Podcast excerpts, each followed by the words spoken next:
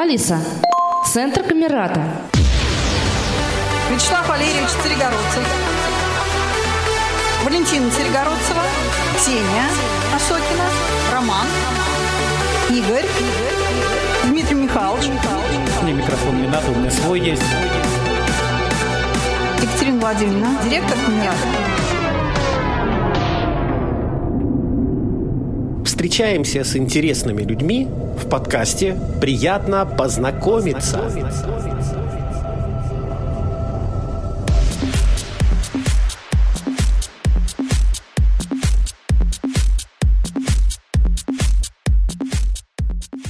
Всех рады приветствовать на нашей очередной прекрасной встрече с прекрасными людьми. И сегодня у нас э, замечательный человек, незрячий чиновник Илья Лебедев. И мне кажется, ну, как обычно, в э, начале немножечко рассказать о себе, кто ты есть, э, вот, а потом уже люди, я думаю, что потихоньку будут задавать вопросы. Итак, Илья, привет, давай рассказывай о себе. Привет, ну, в первую очередь, небольшая поправочка, я не являюсь чиновником. А, во-первых, потому что не работаю в органах власти, а, хотя работаю рядом с ними, да, то есть вот как ну, в мозговом центре и областном правительстве. А во-вторых, у меня нет классного чина, который это то, что отличает как раз чиновников от нет чиновников. Поэтому я своего рода НКОшник, я работаю в некоммерческой организации, но э, рядом с органами власти как бы в ее интересах. Вот такая вот хитрая э, история. Ну, в какой-то степени э, наши функции, они, да, они вот э, дублируют где-то и в каком-то какой-то какой-то степени совпадают, может быть. То есть это получается неофициальный чиновник? Нет, я вообще не чиновник. Вообще не чиновник. Вообще. Я так понимаю, что а есть вообще мы когда-то, ну, может быть, в детстве, в школе у тебя мечты о том, чтобы ты э, там поработал на гражданской службе, сидел в большом кабинете, к тебе приходили люди на прием, писали обращения? Нет, никогда такого не было. У меня вообще на самом деле были другие мечты всегда. Во-первых, когда-то давным-давно, там, может быть, лет в семь, у меня были какие-то идеалистические представления ну, на фоне там, просмотра разных советских фильмов про там, детективов. Я думал, надо быть юристом, адвокатом там, или следователем. То у меня была такая мысль. Она в общем-то, не реализован. Я в свое время, там, учась в институте, уже понял, что это не мое. Вот. И в школе, когда я учился, у меня была мечта стать музыкантом. То есть я реально э, загорелся темой, играть в группе, там, выступать на сцене, все дела, вот это все. И я даже помню, что в классе там, общем, перед 23 февраля в каком-то там шестом или восьмом классе девчонки спрашивали, интересовались мечтами парней из нашего класса. Я сказал, что хочу играть в группе. Они мне даже стих пояснили, э, сочинили, я до сих пор его помню. Мечтаешь стать ты музыкантом, в ансамбле хочешь ты играть. Э, мы от души тебе мечтаем, душой счастье познать. Вот эта мечта, она была реализована уже в юношеском возрасте, и, можно сказать, и в зрелом. Вторая моя мечта была в свое время на почве любви к футболу. А, у меня была мечта работать в пресс-службе футбольного клуба. Ну, то есть там делать какие-то новости, интервью, э, это все, ну, крутиться в этой сфере. Это тоже мечта у меня была реализована. Я работал в футбольном клубе «Волга», Нижний Новгород. В тот момент, когда был такой клуб, он играл в премьер-лиге российской, я работал помощником руководителя пресс-службы. По сути, вот такие две большие мечты, они реализовались. А то, где я работаю сейчас, это скорее логичное продолжение того периода, когда я работал в некоммерческой организации, в общественной организации «Инватор», э, правозащитный. Я тоже работал пресс-секретарем, занимался информационным освещением деятельности этой организации. Собственно, вот именно тогда я попал в, в тему доступной среды во всех ее пониманиях. Этот опыт сейчас мне очень пригодился на нынешней работе. Автономная некоммерческая организация, э, оно сокращенно, да, аббревиатура, проектный офис стратегии развития Нижегородской области.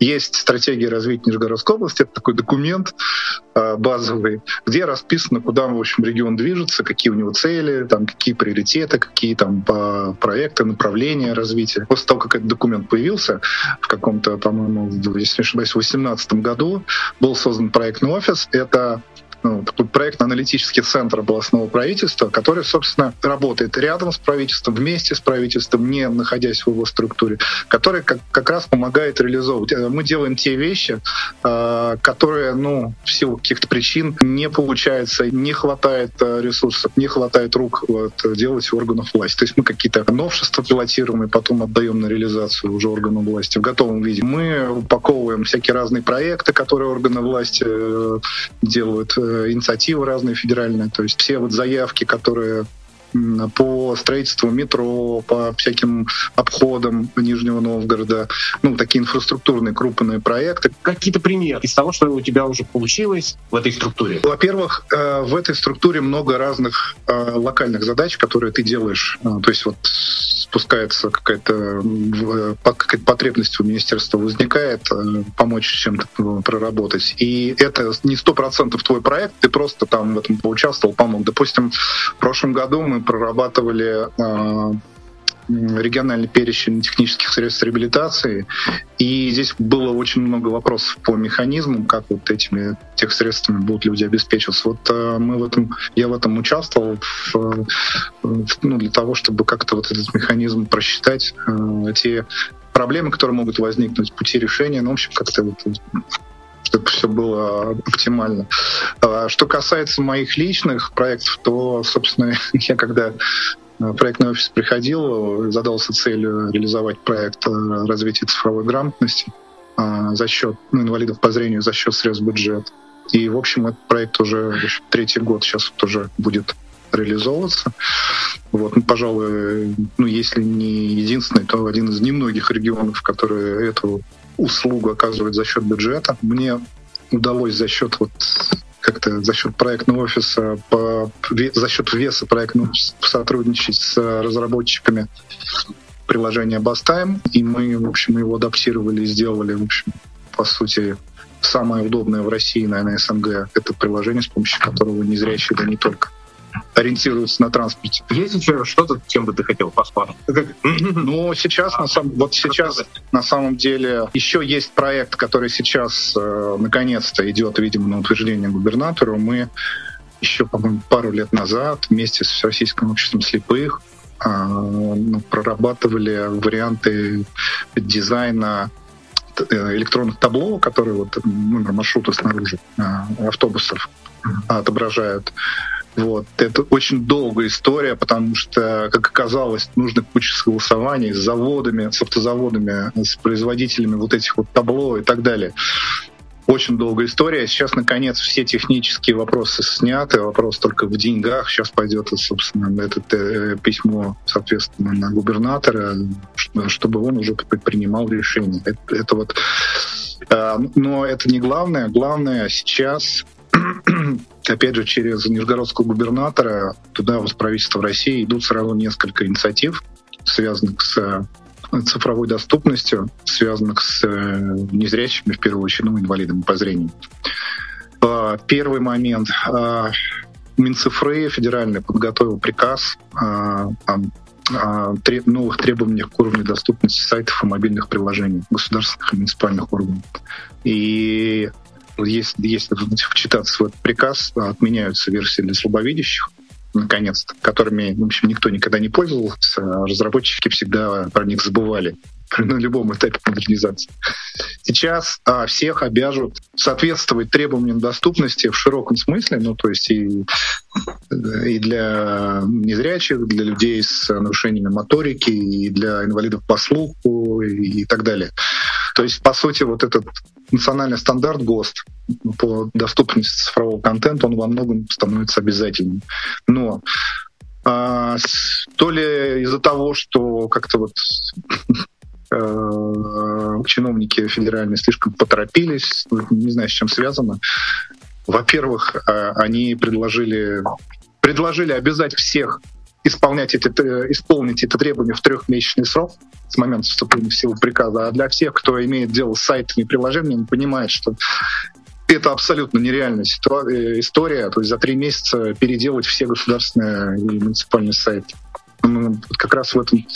Э, вторая история в этом проекте приказа никак не отражена стадия эксплуатации сайтов и приложений. Сказано, то есть вот при разработке или модернизации обеспечить доступность в соответствии с ГОСТ.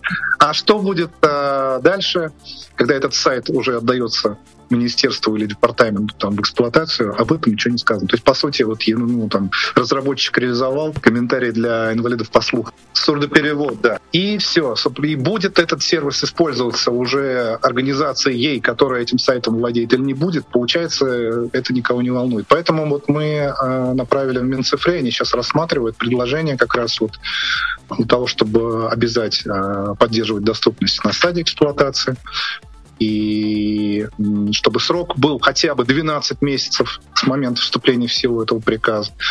Ну и там несколько еще нюансов. Вот, сейчас это на рассмотрении. Потом э, сейчас на, на губернатора на подписи находится еще один проект, который мы э, вынашивали вместе со студией Артемия Лебедева. Проект называется «Национальная база знаний и практик по цифровой доступности». О чем идет речь? То есть есть, есть ГОСТ, который рассказывает, как должны, какие требования должны выполнить. Есть приказ, который обязывает, будет обязывать это выполнить, и нигде не сказано о том, как, это, как этого всего добиваться. То есть э, знания и практики, они даже в индустрии IT минимальны, за исключением там Яндекса, Сбербанка, еще некоторых крупных компаний. Этих знаний совершенно нет э, в органах власти, то есть люди просто элементарно не будут знать, что заказывать, что включать в ТЗ, как за этим следить, что, ну, то есть какие, по каким параметрам все оценивать.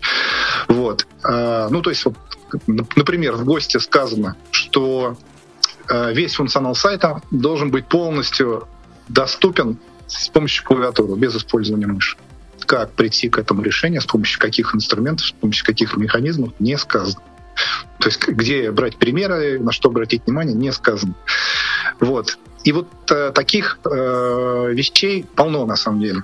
Поэтому э, мы как раз свои предложили, предлагаем Минцифры создать онлайн-портал э, в статусе официального ресурса, ресурса Российской Федерации, где помимо вот этой всех ну, каких теоретических принципов, теорий, практики были бы реальные примеры, существующие какие-то инструменты, готовые куски кода, правильные и неправильные, чтобы это можно было посмотреть, чтобы можно было прямо там дизайнерам покрутить э, различные сочетания цветов, получить какую-то оценку а, что вот это вот э, хороший контраст, это плохой.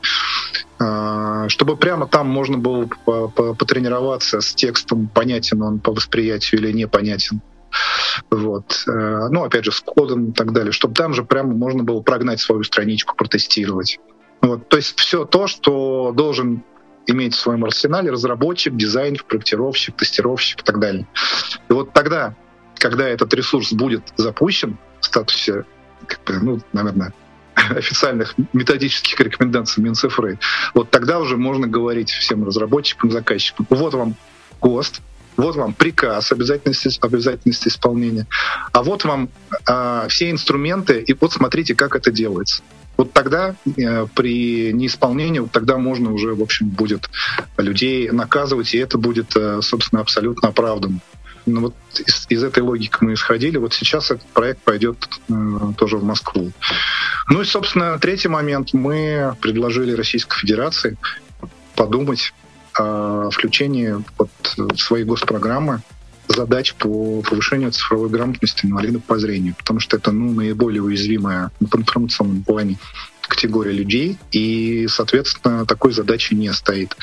Мы считаем, что Нижний Новгород, он готов быть центром компетенций, как это сейчас модно говорить, для того, чтобы сюда приезжали люди из других регионов и уже официально от регионов учились здесь, как преподавать цифровую грамотность э, другим инвалидам по зрению. Это в том случае, если такая задача государством будет поставлена, а регионы выделят деньги. Ну и еще один проект, который э, мы сейчас запускаем вместе с корпоративным университетом правительства области, это проект по обучению и практике применения простого языка в общении государства с гражданами. То есть это то, как пишутся пресс-релизы, статьи, посты в соцсетях, ответы госорганов э, людям. В общем, весь текстовый контент, включая прямая речь э, там, руководителей, министров, губернаторов, замгубернатора. Все это тоже, в общем, должно строиться на принципах простого языка. И это в любом случае, это ближайшие 2-3 года, э, это прямо будет супер тема. В следующем году в начале ожидается принятие ГОСТа по простому языку в России. Начался вес реабилитации. Связано, как э, помочь, как продвинуть, чтобы в Нижегородской области в ближайшие лет, ну, в ближайшее время выдавали айфоны, телефоны, смартфоны. Сейчас, да. сейчас, сейчас в проекте, который лежит на утверждении у губернатора, насколько я знаю, по последней информации, у него лежит этот документ.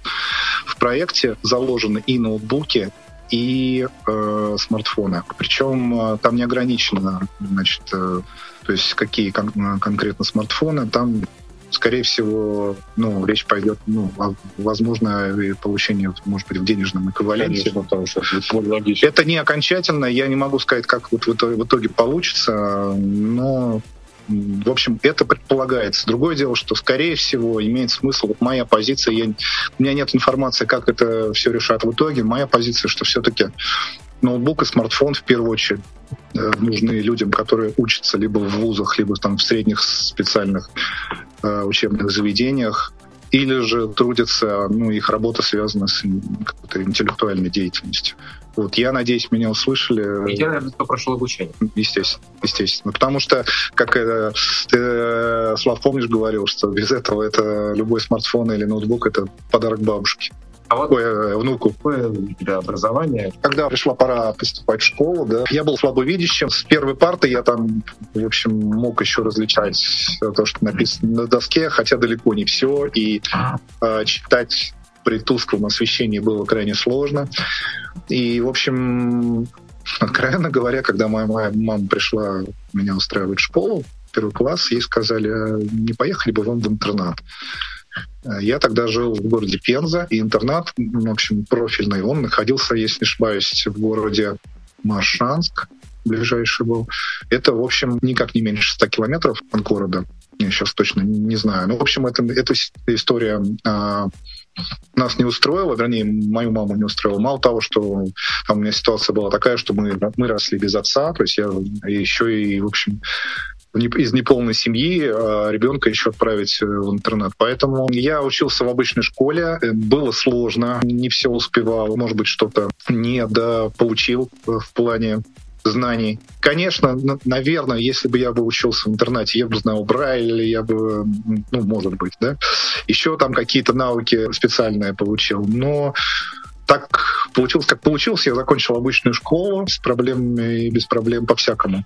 И, наверное, я об этом не жалею, потому что меня как-то жизнь все приучила находиться в среде э, людей без инвалидности и, в общем, как-то не чувствовать. А это какой год был? Потому что, мне кажется, это невозможно было, когда в 94 году, в 93 году я закончил школу. Потом, после школы, я учился в ВУЗе, я закончил юридический факультет. Самое большое падение зрения как раз произошло ближе к выпускным курсам. И здесь э, надо сказать большое спасибо моим сокурсникам, сокурсницам, которые начитывали мне лекции к экзаменам. Там это, это, это была операция спасения такая, знаешь вот. Э, сейчас, э, конечно, было бы гораздо все проще. Сейчас это все бы читалось с помощью компьютеров, смартфонов, говорящих книг и прочее, прочее. Но тогда было так. Вот. И, может быть, кстати, и на фоне того перенапряжения и вот этой вот, э, вот этого ощущения зависимости от объема знаний и неспособности его переварить в нужном виде, да, может быть, это тоже повлияло на то, что я не стал юристом. Меня в больше как-то в творчество, в, в коммуникации, в связи с общественностью в итоге. А насчет увлечений можно спросить? Вы сказали, были музыкой. У вас своя группа была, вы просто в ансамбле играли, в каком стиле? Я закончил музыкальную школу по фортепиано, а уже то, что было дальше, то, что я учился, ну, то, что я стал играть на бас-гитаре, это уже я самоучка. Образование, можно сказать, профильное есть, ну, такое стартовое, все остальное это я уже сам. То есть, а, что касается стиля, интересы менялись в юности. В общем, я и в тем молодом возрасте играл в такие пытался играть всякий русский рок, э, всякий индастриал. Потом меня просто я с головой окунулся в, прог- в прогрессивные стили, то есть progressive rock, арт рок. Ну и последним этапом было это уже когда во мне включился рационалист, и я пошел э, играть в кавер-команде, в общем, пытался зарабатывать деньги в клубах, в кабаках и так далее. Заработал? Ну, был дел. Нет, конечно, это для того, чтобы зарабатывать в кавер-команде, это нужно заниматься на самом деле только этим. И я себе такого позволить не мог. Ну и, в общем, наверное, не было возможности. Почему сейчас не продолжаешь э, свободное работу Ленина? Не, не склеилась команда, Э, команда. Или ты Пер- дома Первая, первая причина, но не главная, это то, что у меня очень сильно поменялся образ жизни. Но моя нынешняя работа, она в принципе, и, ну, и семья, они в принципе не подразумевают, что я чем-то занимаюсь для себя. Ну, то есть утром, утром я уезжаю на работу, по- почти ночью я приезжаю, и вот те там час-полтора, которые у меня остаются, по сути, ну, дома, э, я провожу с семьей, с детьми, с, с маленькими. А в выходные дни я подменяю жену, которая все это, ну, вот это несет нагрузку с маленькими детьми в будние дни, я ее подменя- стараюсь подменять в выходные дни. В выходные дни отдыхаю. Я сейчас живу за городом, соответственно, у меня нет возможности м, спокойно ездить на репетиции, ну, как ра- раньше делал после работы. Взял гитару, пошел на репетицию, потом приехал домой, и все вроде хорошо. Сейчас такого нет. Это первая причина. Вторая причина, я вот вспоминаю, как Марина Анатольевна сказала, присутствующая здесь, что если ты незрячий, ты должен быть гораздо профессиональнее в своем деле, чем зрячие люди, и тогда ты конкурентен. Вот при, в том, в- при том, что в творческом плане есть, ну, если не брать во внимание вот это вот зарабатывание денег в, в кабаках, вот эти вот Хали-гали, Паратрупер и так далее, э, если, э, для того, чтобы играть в прогрессивные стили, вот progressive rock, арт-рок, э, ну, который подразумевает сложную структуру, там такую симфоническую, да, там куча всяких разных смена темпов, разные сложные рисунки. Нужно быть, выражаясь футбольным языком, нужно быть в Лиге чемпионов, ну или как минимум в премьер-лиге. А я все-таки не смог перерасти уровень первого дивизиона. Ну, то есть я играю так, в общем, достаточно неплохо, но для того, чтобы играть любимые мной прогрессивные стили, нужно гораздо больше. Вот я до этого уровня, к сожалению, не дорос, объективно. Поэтому э, у меня, собственно, э, и не сложилось в этом, в этом стиле, поэтому, в общем, и проект, которым я в нулевых годах занимался, сейчас не существует. Профессиональное образование э, у тебя юридическое. Работал ли ты по нему, не работаешь, пригодилось ли, не пригодилось? Нет, не работал. Э, Если не, не брать внимание то, что после вуза я полгода преподавал финансовое право, техникум экономики, статистики, информатики, который ну, на тот момент существовал. А Тогда уже был компьютер или это как происходило? Компьютер был, но не у меня. На самом деле там была история с тем, что уже зрение не позволяло как-то писать э, кон- э, конспекты, и эти конспекты там просто писались либо мной, либо с помощью мамы для того, чтобы туда можно было подсматривать во время лекции, их при- приходилось писать маркерами. То есть это на самом деле вот история скорее больше была больше похожа на мучение, э, с учетом того, что в общем финансовое право это вообще не мое, да, то есть я просто понял, что я не в своем месте. Поэтому оттуда э, я- э, моя, собственно, работа на этом прекратилась. А что касаемо, касаемо того, пригодилось, конечно, пригодилось, потому что сейчас приходится иметь дело с кучей разных вопросов, ну, есть всякие разные протоколы, письма. Вот это все, здесь, конечно, юридический язык пригодился. Структура, вот, ну, материал, логика изложения, какие-то формулировки. Вот эти скучнейшие вещи, казалось бы, которые, ну, вот, обычный человек, у него просто уши вянут или там гла- глаза кровью наливаются, если он сегодня читает, э, с этим знакомиться. Я, в общем, в этом ориентируюсь. Чтобы работать в пресс-службе футбольного клуба, это нужно было еще какое-то образование или Или это туда всех берут? юридического? Как ты туда попал? Да, как ты туда попал? Я писал на гостевой книге, просто э, и на меня обратил внимание э, пресс-атташе э, футбольного клуба «Волга». В общем, вызвал меня на встречу, мы побеседовали через какое-то время. Ну, я там Я предлагал разные вещи. Я там предлагал там писать какие-то клубные песни, там всякие фанатские, там, э, ну и всякие прочие. Ну, видимо, меня счел таким творческим человеком дельным. И позвал на работу. Собственно, у меня работа была такая очень разнообразная. Там и брал интервью с руководителями, с игроками, и новости на сайт делал, и соцсети писал, твиттер поддерживал. В общем, при мне тогда твиттер тогда модный был, да, то есть мы там 70 тысяч подписчиков набрали, тогда это было прям ну, очень серьезно. Я же работал с болельщиками с точки зрения информирования них, их о том, что происходит. Причем там же важно, чтобы людям рассказать, что происходит, но при этом люди, чтобы люди не знали слишком много. Ну, это работа такая, предполагает пиар, предполагает сказать только часть правды. Это очень тонко. Самый интересный мой опыт в Волге, это, в общем, я был с фанатами на фанатском секторе и даже периодически в роли барабанщика и периодически в роли заводящего. Это была очень забавная ситуация, когда вот такие ребята там накачанные такие, значит, там все на цветах, на стиле, и ты стоишь на вышке и машешь там, орешь в мегафон, и ты в какой-то момент ты понимаешь, где я, что я тут делаю.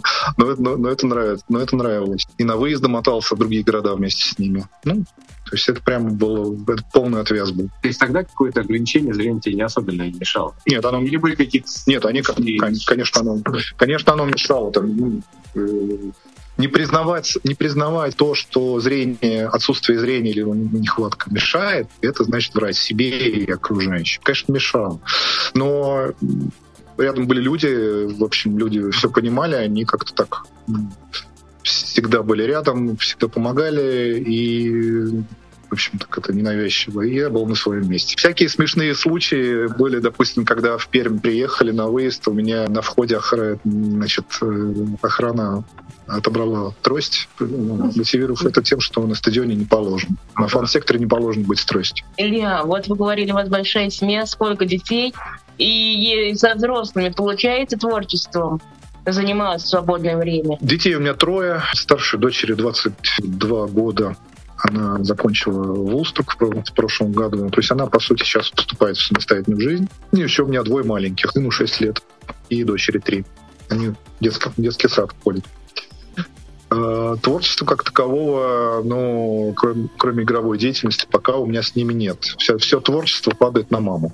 То есть мама с ними творчеством занимается. Они, в общем... Поэтому, мама, э, поэтому мои дети удивляют все в детском саду. Человек есть такой успешный, а работу много сменил. Как э, ты справлялся с, с навыками самостоятельности э, вот, в связи с утратой зрения? То есть ты где-то учился, где с кем-то индивидуально занимался, и вообще какие-то навыки тебе вот Да, то есть нас учил специальный специалист учил ходить. Кто? Ну, у нас. Ну, и все присутствующие. Ну, кто?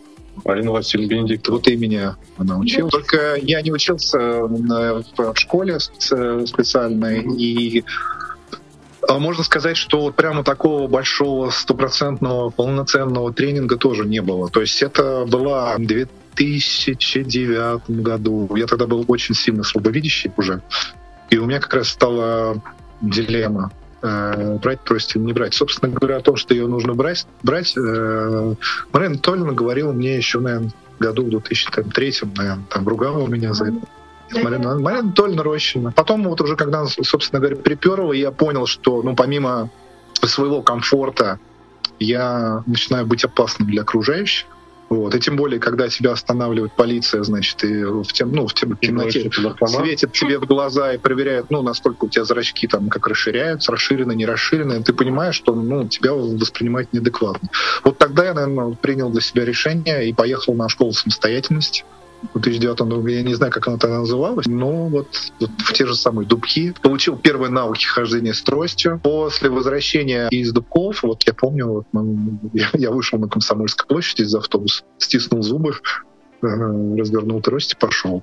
Это было очень серьезное такое испытание, но это буквально день, два, три, может, какой-то дискомфорт, и потом как-то все стало на свои места. Я понял, что как-то с этим с этим лучше. Что можешь посоветовать тем, кто нам регулярно звонит и говорит, найдите моему мальчику, девочке, э, как, как это называется, супруга, что делать тем, кто хочет ее найти?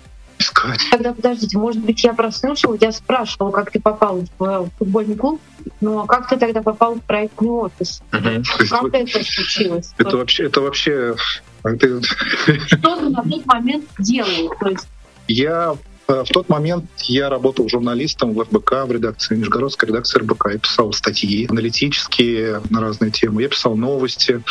Я брал интервью у разных интересных людей, ну, из политики, из бизнеса, комментарии разные, ну, из, из которых вот там несколько комментариев и, и основная вот новостная фактура, они складываются в большой аналитический материал, где разные люди высказывают мнение на эту разную тему. Вот. ну, это такая интересная работа, но в какой-то момент она меня мне поднадоела, потому что, ну, в общем, просто, наверное, уже перестало денег хватать, да? Потому что ты вынужден, ты, ты зависишь от количества написанных материалов в месяц.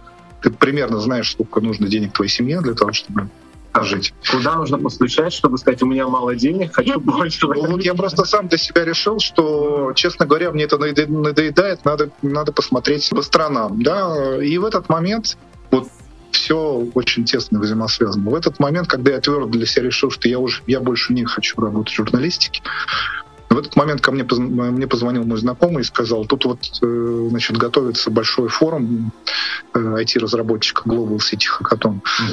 И организаторы его а, решили сделать отдельный трек по доступной среде. Вот, ну, там, IT-решение по доступной среде. Им нужна, э, им нужна информация о том, как вообще э, обстоит дело с доступностью среды и где тут, где можно поискать, да? То есть вот э, ты можешь им написать, что, как вообще с этим обстоит. Ну, я вернулся в эту сферу, за, в короткие сроки, за несколько дней там, в общем, побеседовал с разными умными людьми, собрал информацию, скинул им, им, э, им она понравилась, а дальше я попал в, в чат этого хакатона, на меня там вышли разработчики, одна из команд разработчиков, они меня позвали э, э, делать проект э, приложения, которое вот определяет камеры смартфона номера автобуса. Мы вышли с этим проектом на Global City Hackathon. Мы э, взяли номинацию в доступной среде, и потом, в общем, э, были в числе, там, по-моему, трех победителей. Нас награждал губернатор, мэр тогдашний, Панов, Никит, Никитин, да, тоже награждал. Потом э, я на следующий день после этой победы я пришел в свой хом-офис, вот, опять засел за очередную статью и понял, что я не хочу. Тогда я взял, а тогда я открыл Word и написал обращение Глеб Сергеевич Никитину о том, что ну, поблагодарил за высокую оценку нашего проекта, но это просто написал, что это одна из тем, а вообще нужно двигать вот это, вот это, вот это, вот это и вот это. И через своего знакомого передал пресс-службу губернатора. На мое удивление, это, это письмо прочитал сам Сергеевич. И через несколько дней мне позвонили, сказали, что, в общем, ну вот, раз ты такой умный, вот и, вот и занимайся. Меня пригласили на встречу в проектный офис, где, в общем, озвучили решение, что создается направление по доступной среде вот в, в этом проектном офисе. Вот, пожалуйста, работай. Вот, вот тебе, значит, стол, стул, значит, включай мозги, вот тебе, в общем, ресурсы э, органов власти, кого надо там привлекайте, поэтому вот тебе, э, так сказать, коллега э, на эту тему, э, с которым ты будешь работать вместе, э, Роман Комаренко. Вот. Ну, собственно, так и начали. Сразу вопрос по поводу коммуникабельности. А вот насчет зрения, опять же, ну, нет же возможности увидеть какие-то жесты и так далее. Это мешает или... решают. Я всегда стараюсь э, объяснить людям, э, как бы мне было комфортнее с ними, а им комфортнее со мной. Это всегда, это начиная с общения с таксистами вот, э, и разными людьми из сферы сервиса, там, ну, магазина, еще там кто-то, и, и коллегам, и тем чиновникам, с которыми приходится общаться, и со всеми. То есть вот ну, мое глубокое убеждение, ну, это расскажи людям, как, э, как надо, И они и, И они потянут. ну да, да, им будет проще с собой. Это половина успеха уже. У меня был очень комичный момент. э, ну, от, от, за руку здоровался, общался с разными людьми. Ну, в общем, Теорию трех рукопожатий сейчас проверим. Через, через, одно, через одно рукопожатие с Путиным, это да. Потому что, ага. потому что с, не, с Никитиным доводилось общаться. Вот. Э, поэтому так, ну, с, ми, министр, заместитель губернатора, само собой. А, из людей искусства я общался с, с Безруковой, актриса. Uh-huh. Вот, очень замечательный человек. Надеюсь, скоро придется, э, доведется познакомиться с Артемием Лебедевым. А у меня был комический, комичный момент, очень смешной, когда я как раз э, это, знаете, из, из, это, из, из разряда, что незрячие — это люди, которые всегда здороваются с тем, с кем не надо, и не здороваются с тем, с кем надо. Э, стоял, в общем, в Кремле у здания правительства, мы вот с коллегой что-то живо обсуждали. Мимо, мимо, мимо пробегал мужчина, сказал «Привет!» Вот. И, значит, э, мой коллега с ним поздоровался, и он убежал мимо. Мне коллега сказал, а ты что, говорит, не поздоровался, там, тебе руку тянул. Я говорю, это кто? Я говорю, это, это, это был мэр Панов. То есть я, я не, познаком, не поздоровался с мэром города. Я знаю, что у тебя есть собака-проводник. Расскажи, э, трудно ли с ней, э, как она у тебя появилась, ну, помогает ли это вообще? Расскажи, как она живет сейчас. Не в курсе. Сейчас она на пенсии. Заслуженно. Как она появилась? Значит, э, на тот момент я как раз работал, работал в футбольном клубе «Волга», и у меня был один и тот же маршрут каждый день. То есть вот там трамвай, метро, э, пеший кусок, э, офис и так далее, и, на, и назад. То есть я на тот момент, э, в общем, почувствовал необходимость такого спутника постоянного в, это, в, этих прогулках. Ну, просто потому, чтобы, чтобы, может, и веселее было, и чтобы ходить быстрее, как-то вот то есть больше это было псих, психологической точки зрения. И это психологически рационально, потому что я понимал, что если у тебя маршрут ну, примерно плюс-минус один и тот же, то по этому маршруту ты с собакой будешь ходить быстрее, чем без собаки. Так оно и получилось, только э, на тот момент э, я подал заявление в учебно-кинологический центр собаки-помощники, это один из двух наших питомников, не ВОСовский, это другой. И через, правда, через два года только собака появился у меня, потому что была длинная очередь, они переезжали, у них там какие-то были, в общем, передряги. А в чем разница между ВОСовским и невосовским? Ну, говорят, говорят, что в отличие от ВОСовского питомника, вот, э, у КЦ они, у них собаки растут и воспитываются в волонтерских семьях, а не в вольерах. То есть они уже более приспособлены к семье изначально.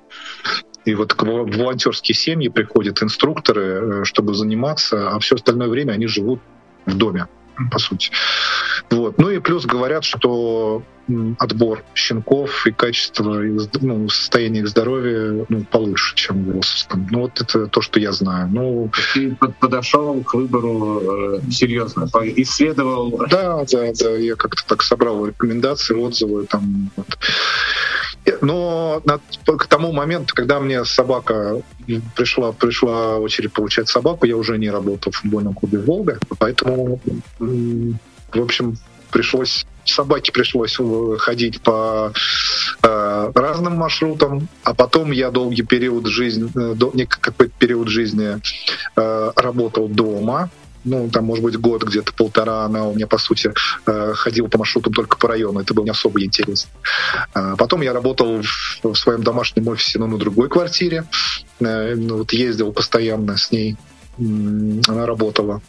А потом, потом э, я переехал за город, и сейчас э, мне крайне неудобно. То есть это с, ходить с собакой по поводырем — это не мой вариант, потому что твой маршрут ты, ты никогда на сто процентов не знаешь, куда тебя занесет, на какую встречу.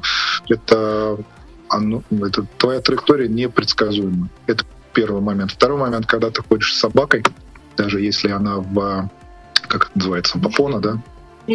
Ну, шлейка, само собой, по пони, вот в этом костюмчике, да, там, все равно это твои, твои, твои брюки, вот эта левая штанина, она будет всегда в грязи, а, ну, потому что собака в транспорте, она идет, она так, брызги от уши летят.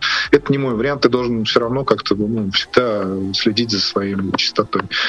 И к этому моменту вот э, как раз у меня собака пришла к, как раз к пенсионному возрасту, поэтому она превратилась сейчас просто в члена семьи, с которой гуляют, ну, то есть с которой играют дети, А это обычная история, когда собака-проводник остается, ну, то есть или ее как-то меняют, ну, то есть, допустим, если бы у нас была другая, у тебя бы это осталось? Да, да. А, то есть, было две собаки? Да. А, понятно. А сколько примерно у них срок до пенсии? Ну да, срок службы. Чаще говорят, что прямо хоро- хороший ну, возраст выхода на пенсию у них это 10 лет. Ну, конечно, разумеется, там кто-то э, и, и дальше работает, но вроде как, на- насколько я помню, при достижении 10-летнего возраста имеешь право на норму. Вот о том, о том, как э, найти семью, ты уже рассказывал. А вот как э, ну, найти работу? Э, очень животрепещущий вопрос для незрячих половичьих. А как это происходит? И сколько раз ты ходил на собеседование? Может быть, как? Может, есть резюме? Там часто отказывали. Я, у, меня не, у меня не было такого вот прям опыта, когда я 20 раз ходил на собеседование, чтобы там найти какую-нибудь работу. Потому что каждый раз я искал, работу строго кон- ну, конкретно. То есть вот... э, Тебе когда-нибудь отказывали вообще? Да, А, что? Ну, то есть были. конечно. Да. Ну и потом, наверное, все-таки не тотальник, остаток зрения есть, это все равно, наверное, уменьшает вероятность отказа. Да, я ты напишут, да. Ну, давай, расскажи ну, о своем опыте поиска работы. Ну, Это был вопрос. преподавателем финансового, преподавателем финансового права это здесь э, мне посодействовал мой преподаватель, который у меня же его и преподавал. Ему нужна была замена. Он не хотел нам работать техникум, поэтому он этот, эту э, позицию мне доблестно в общем, передал к наследству. Что с, рабо- с э, Знакомство. да, преподавателями хорошие, хорошие, хорошие отношения с преподавателем. Да. А, Дальше, значит, э, после финансового права мне позвонил Раф Кремникович Эрганян из Анватура, пригласил работать вот ним были знакомы? нет, мы не были работать знакомы, но не, мне не были знакомы, но ему порекомендовал меня кто-то, то ли из Камераты, то ли, то ли Бутенко э, ему порекомендовал, кто-то вот, кто-то, короче, из незрячей среды. Я пресс-секретарем был. Ну, помимо того, всякие, ну, вел всякие тренинги по пониманию инвалидности. Ну, вот это вся такая вот работа на всякие круглые столы с органами власти. То есть меня порекомендовали именно вот в незрячей среде как такого молодого, активного, шебутного, э, с подвешенным языком и так далее. Ну вот, собственно, так это, это был 2000 год. Потом, проработав 6 лет в инватуре, я понял, что, честно говоря, что-то как-то вот я, я устал быть постоянно вот в этой в теме защиты прав инвалидов. Это, это вечная там какая-то э, там пресс-релизы, всякие разные круглые столы и так далее. Ну, просто устал. Захотелось как-то вот ну, простора, да. Я начал искать э, э, какие-то другие варианты. Я понял, что надо, хочу попробовать себя в бизнесе. Вот, и мне, честно говоря, я, я не помню, как эта вакансия возникла. По-моему, а, я разместил резюме на, на супер- то ли на Суперджобе, то ли на HeadHunter, не помню тогда. Мне позвонил человек из э, компании, которая занималась подбором персонала и кадровым консультированием. Ну, то есть это такой бизнес для бизнеса. Вот, а им нужен был пиарщик. Вот, я пришел, по- побеседовал с э, руководителем, через какое-то время меня пригласили в компанию, я работал там года два, пока меня не переманила другая компания, которая занималась тем же. Потому что, значит, работая в первой компании, я общался на ННРУ, там был форум HR э, специалистов, там они обсуждали какие-то вещи, там связанные с подбором персонала, там всякие умные слова типа assessment, там, я не знаю, э, хедхантинг и так далее. Ну, вот это все специальная, специальная какая-то терминология. Там люди обсуждали, как вот как правильно подбирать персонал, как с ним работать. Ну и вот какие-то мои рассуждения на эту тему, они понравились руководителю другой компании, и меня позвали на собеседование и переманили туда. Вот. В этой компо- в кон- конторе я, правда, проработал недолго, э, до октября 2008 года, потому что случился кризис, и куча, куча всего позакрывалась, в том числе наша контора ушла под, э, под воду, э, торжественно обнявшись, э, в общем, под звуки оркестра мы раз- разошлись. Эм, ну, остались, остались друзьями. Просто инвесторы приняли такое решение. Вот. Но здесь какое-то вот, дальше какое-то время после этого, вот с 2000, там, может, с конца восьмого и, наверное, по десятый год, то есть почти два года я работал свободном полете. Я занимался написанием всяких рекламных текстов, а, пресс-релизов, а, ну, какие-то такие вещи. Вот. Просто на заказ? Да, да, просто на заказ. Но я тогда не был женат, поэтому у меня не было такой вот прямо вот э, необходимости прямо вот, как говорится, лопатить, да, зарабатывать. Поэтому мне тогда хватало. А, ну, а вот, собственно, в девятом, десятом году я как раз вот познакомился с, с этим, э, с пресс-секретарем, с пресс-атташе Волги. В конечном счете он меня позвал, ну, меня э, позвали на работу в клуб. Но это, опять же, активность в интернете помогла. Я говорил, что я писал гостевые книги, там все разные идеи подавал. Это тоже ну, народу понравилось. Мне интересно, как вы и ваша супруга отнеслись к выбору вашей дочери в плане профессии, будущего, потому что мы с ней ровесницы, и 22, мне 22. Интересно вот это.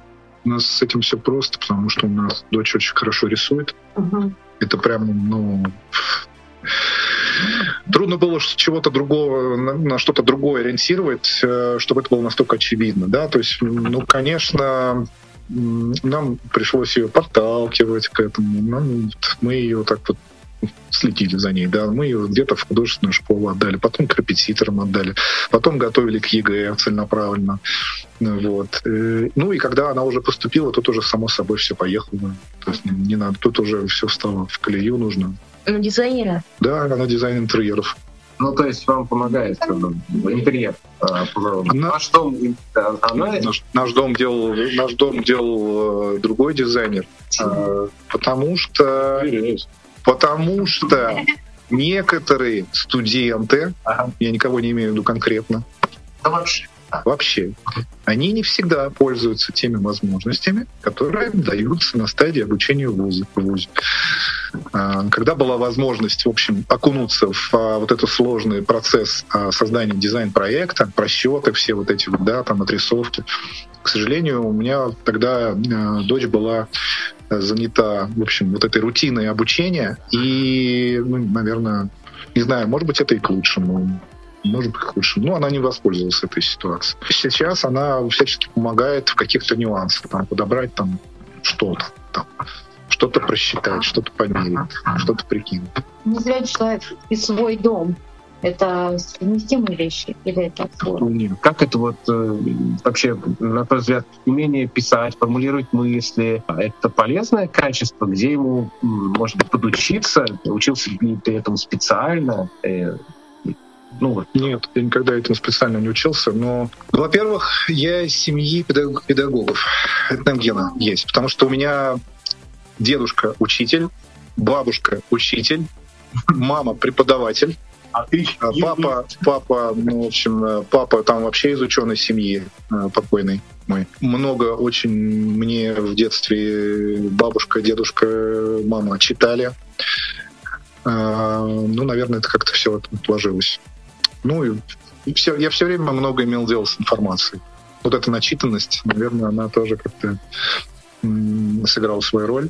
Ну а потом, само собой, когда ты идешь э, в пиар, ты смотришь на тексты не только с точки зрения их содержательности, а ну, о том, как они, насколько они понятны. Вот сейчас моя работа она достаточно сложная. Почему? Потому что вот ты выходишь с какой-то инициативой, прежде чем она куда-то пошла, нужно ее принести своему руководителю, чтобы он в нее вчитался, сказал, вот тут я не поняла, а вот здесь это не очевидно, ну-ка разъясни ко мне. И вот ты, значит, сидишь и переделываешь. Потом, значит, от, ты прошел фильтр моего э, директора, дальше эта тема идет там министру какому-нибудь или э, заместителю губернатора. Он вот и смотрит его аппарат. А вот нам тут непонятно, что здесь имелось в виду. И вот пока вот ты все эти фильтры не пойдешь, не пройдешь, пока ты все это не разъяснишь, вот как вот как, как детям, да, чтобы это ребенку было понятно, еще чтобы это было в стиле, который понятен чиновнику с одной стороны, простым языком, с другой стороны, чиновничьим, чиновничьим оборотом. И вот пока это все не пройдешь, вот это сюда, это не то, что, не то, что это федерация, это до губернатора не дойдет. Поэтому это такой навык, который приходится, навык создания, превращения э, обычных своих мыслей и хотелок в презентацию. Это тоже навык. Илья, у нас очень много молодежи. Вот, вот у тебя столько таких интересных э, это, занятий, хобби, которыми ты увлекался. Вот как ты им посоветуешь? Использовать все возможности, вот, которые предоставляются? Или вот что-то все-таки одним ты выбрал там профессию, учителя на комиссии? Слушайте, ну, наверное, у меня была возможность э, стать бандитом или торговцем наркотиками. Но... Никто бы не подумал, да? Да, но я, я вот этой возможностью, не, этой возможностью не воспользовался. Вот, э, и не воспользовался возможностью стать хоккеистом или авиаконструктором. То есть надо просто см- смотреть э, то, что вам интересно, в чем, э, в чем вы можете быть эффективны и двигаться, и двигаться туда в первую очередь. То есть вот оценить все свои плюсы и минусы и делать ставку на именно на плюсы. Если ты сам не знаешь, э, что ты хочешь, э, ну ничего и не будет, собственно. Поэтому я говорю, что у меня вот у меня как-то вот так получилось э, реализовать свои свои мечты. Ну, ну, судя по тому, как часто ты меняешь сферы, уже относительно скоро, у тебя, у тебя, у тебя это время, время перехода. Э, ты еще об этом не задумываешься, да? Я правильно понимаю? Нет, я пока, уже есть... я пока не задумываюсь об этом. Э, у меня сейчас вот это вот сверхцель, о которой я говорил, это сдвинуть эту, э, эту махину с, с, с цифровой доступностью. Я пока пока у меня есть возможность на это как-то повлиять и возможность вот в этом направлении двигаться, я здесь останусь. А дальше видно будет. Кстати, а можно спросить, а проект «Доступная среда» с вами никак не связан? А какой именно? А, про кафе. Доступный сайт, там что-то заглох не обновляется. Нет, это я еда ты имеешь в виду? Да. А, это другое. Это другое. Кстати, как ты насчет доступной еды? Ну, я имею в виду ресторан, если ходишь, и будешь поесть, как называется? Карточка. Справляешься как с доступной едой? У меня нет э, вот этой, этой привычки входить в рестораны. Я как-то не, не потому, что я там что-то как-то... Ну, вот у меня не сложилось с ресторанами. Это не мое, не мой образ жизни, что ли. Я туда хожу только когда, когда хочу сделать приятное жене. То есть это не из-за зрения? Нет, это, это скорее привычка такая. Я люблю дом, дома покушать. Поэтому человек дома живет. Дома что-нибудь готовить из каких-нибудь блюд или что-то. Да.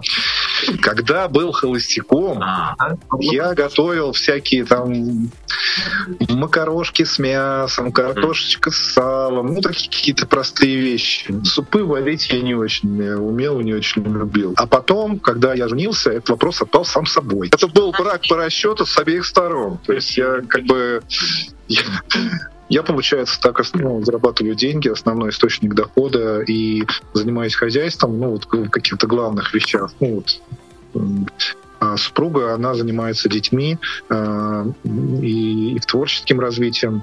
Э, кухня на ней и на дочери, на старшей. У нас просто так обязанности разделены.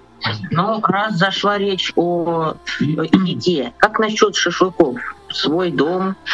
Вот шашлык пока не научился сам готовить, честно говоря. А банька? Бани у нас нет пока. Может быть, э, расскажешь о том, чего, чего тебе... Знаешь, вчера интервью посмотрел, журналисты обычно спрашивают, что вам инвалидам еще не хватает? Ну и смысле, что а, людям с инвалидностью не хватает? Вот, вот сейчас какие-то главные вызовы, главные трудности, а, на которые ты, может быть, не можешь пока повлиять, или, может быть... Эмоций не хватает. Эмоций? Нагрузка очень большая, ну, такая функциональная нагрузка на, на, на меня как на мужа, на отца, на сотрудника, потому что каждый день это большое плечо туда, туда-обратно на работу и с работы это порядка там 60-70 километров я проезжаю в общей сложности туда-обратно. А, большая нагрузка по, ну, то есть по, по работе с информацией, по пробиванию чего-либо. А, и, честно говоря, не хватает умения получать какие-то впечатления и эмоции как э, компенсацию вот этих нагрузок. То есть, есть имеете в виду то, что не получается расслабиться при этом всем? Ну, а, расслабиться это же результат. А ага. как расслабиться? Для того, чтобы расслабиться, нужно получить какие-то позитивные эмоции от чего-либо. То есть это ты должен как-то быть открыт э, для получения впечатлений. Ты должен уметь получать впечатления, должен уметь расслабляться каким-то образом. Ну, я не знаю, как вот вы, вы же устраиваете там всякие э, походы в кино, там экскурсии, э, концерты, тактильные выставки и так далее. То есть э, поездки, да. То есть вот у меня в этом смысле я настолько сейчас вот за закрученный, замученный, да, вот в этой повседневной э, роли отца и, э, и, и там, да. То есть у меня, да, отца, сына и Святого Духа, да. Мы сейчас, сейчас какие-то вот э, в семье заводим какие-то обычаи. Ну, допустим, мы сейчас стараемся каждую субботу, вот после тихого часа детского, мы стараемся устраивать просмотр какого-нибудь фильма с тифлокомментарием. Ну, то есть, когда вот у меня мелкие сидят, а, смотрят какой-то фильм, а я, значит, в ухе там получаю вот эту вот дополнительную информацию. Ну, это такая традиция у нас сейчас.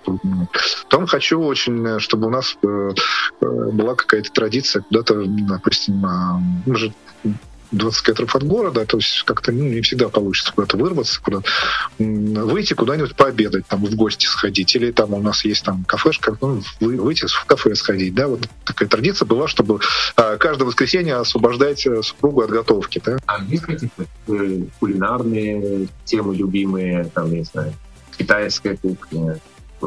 Я, я на самом деле... Гурман? Я всеядный, и, и у меня жена настолько круто готовит, что мне трудно вот что-то выделить, да. Но я на самом деле люблю простую еду. Мне очень нравится там картошка жареная, там с салом, с луком. Ты готов э, сформулировать, э, какой вопрос э, тебе так запомнился?